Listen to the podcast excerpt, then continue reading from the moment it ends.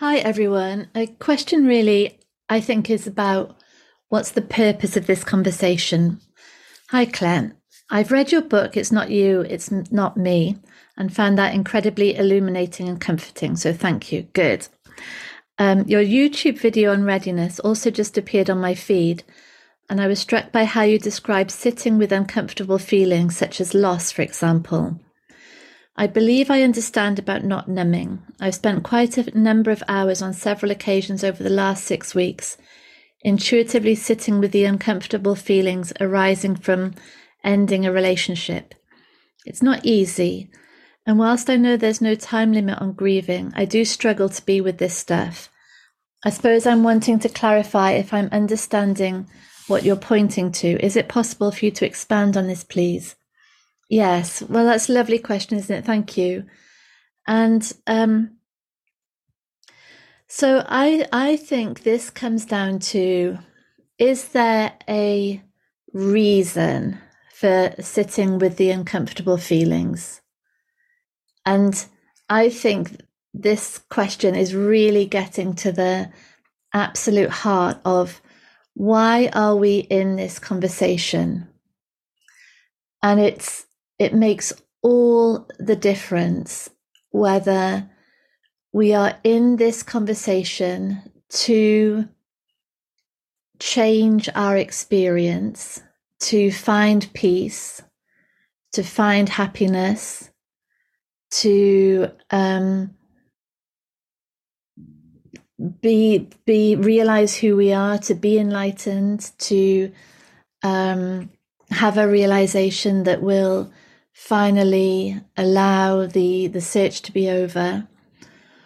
Or are we in this conversation to see what's true?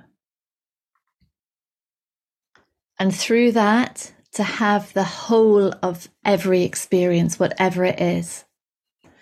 And that makes all the difference in the world. Because if we are sitting with uncomfortable feelings ultimately to move through grief, to not have those feelings anymore, to find a way that we can move through them into peace. Those feelings aren't going anywhere. They they they stay for the exact amount of time that they are being resisted, no matter how subconsciously, how subtly, how much the mind is saying, well, I, you know, I'm sitting with these things. Um, if there's even a slight agenda that this needs to go now, they're not going anywhere. And this, I, this, I think, is the cosmic joke. You know, I think this is this is the ultimate um, irony of life is that the it's always the attempt to get rid of the thing that keeps it in place. And it's the attempt to seek something out and have it, control it, keep it. That means we'll never have it. That's the ultimate irony. So, what what is the subtle, subconscious, deepest agenda in sitting with feelings? Is it ultimately really, if we're totally, totally honest, to move through them and, and into something else? Or is it to have them? Is it is it to, so if so if we're in grief, so we've ended a relationship and we're in grief and and and in you know from time to time there might be something that reminds us of the person or we hear a song or or hear some or someone says something or we, we get catch a glimpse of them or we read something and and we're flooded with this sense of loss and anguish. Sitting with that feeling doesn't mean sitting with it in order to get rid of it. It means allowing it in its fullest. You know if we're going to have grief let's have grief as though our life is going to end in 5 minutes and all we've got is this sensation now and let's not stop at the label of grief. Let's really take the attention down and down and down and down into the actual sensations in the body that at a molecular level, quantum level, you know, what what is this sensation right now?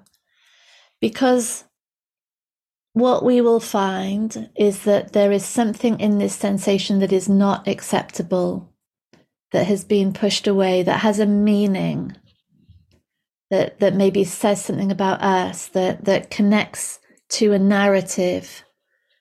And, and the sensation is provides evidence of this narrative of lack or incompleteness, unworthiness, unwholeness.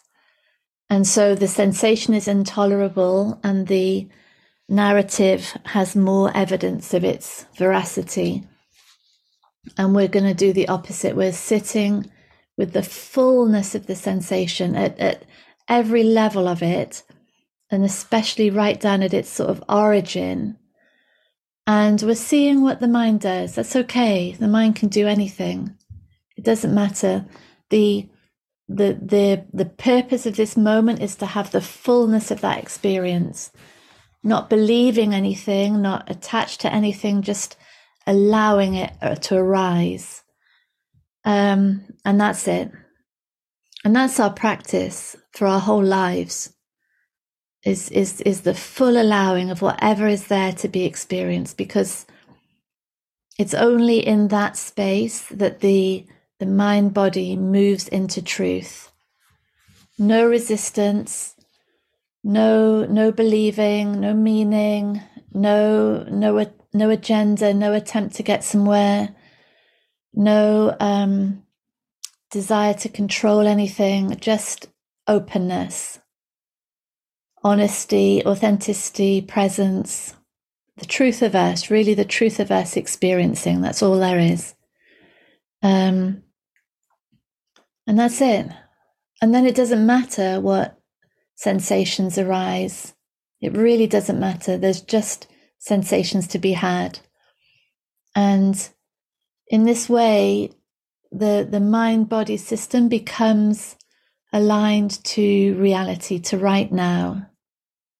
It's like this open space, and, and that's the space of expansion. And this is the irony, isn't it? That the moment there is openness, genuine openness, as though as though grief is our grief is our lover, you know, grief is our our best friend. Grief is what we've been looking for all our lives, and we open up to it. And the absolute irony is in in that moment there's no more grief. But it's only in that space and it and it and it cannot happen through a a sort of hidden subterfuge of mind that says I'm going to pretend to be open to it in order that I can get rid of it. Yeah. So this this is our practice. Um yeah. Yeah. So you're absolutely understanding my lovely. Just chat tune in, see see what the agenda is and come back to that inquiry of what's true here. Um what what is in the way of being totally open to this sensation? Yeah. All right. Thank you so much, darling. Bye.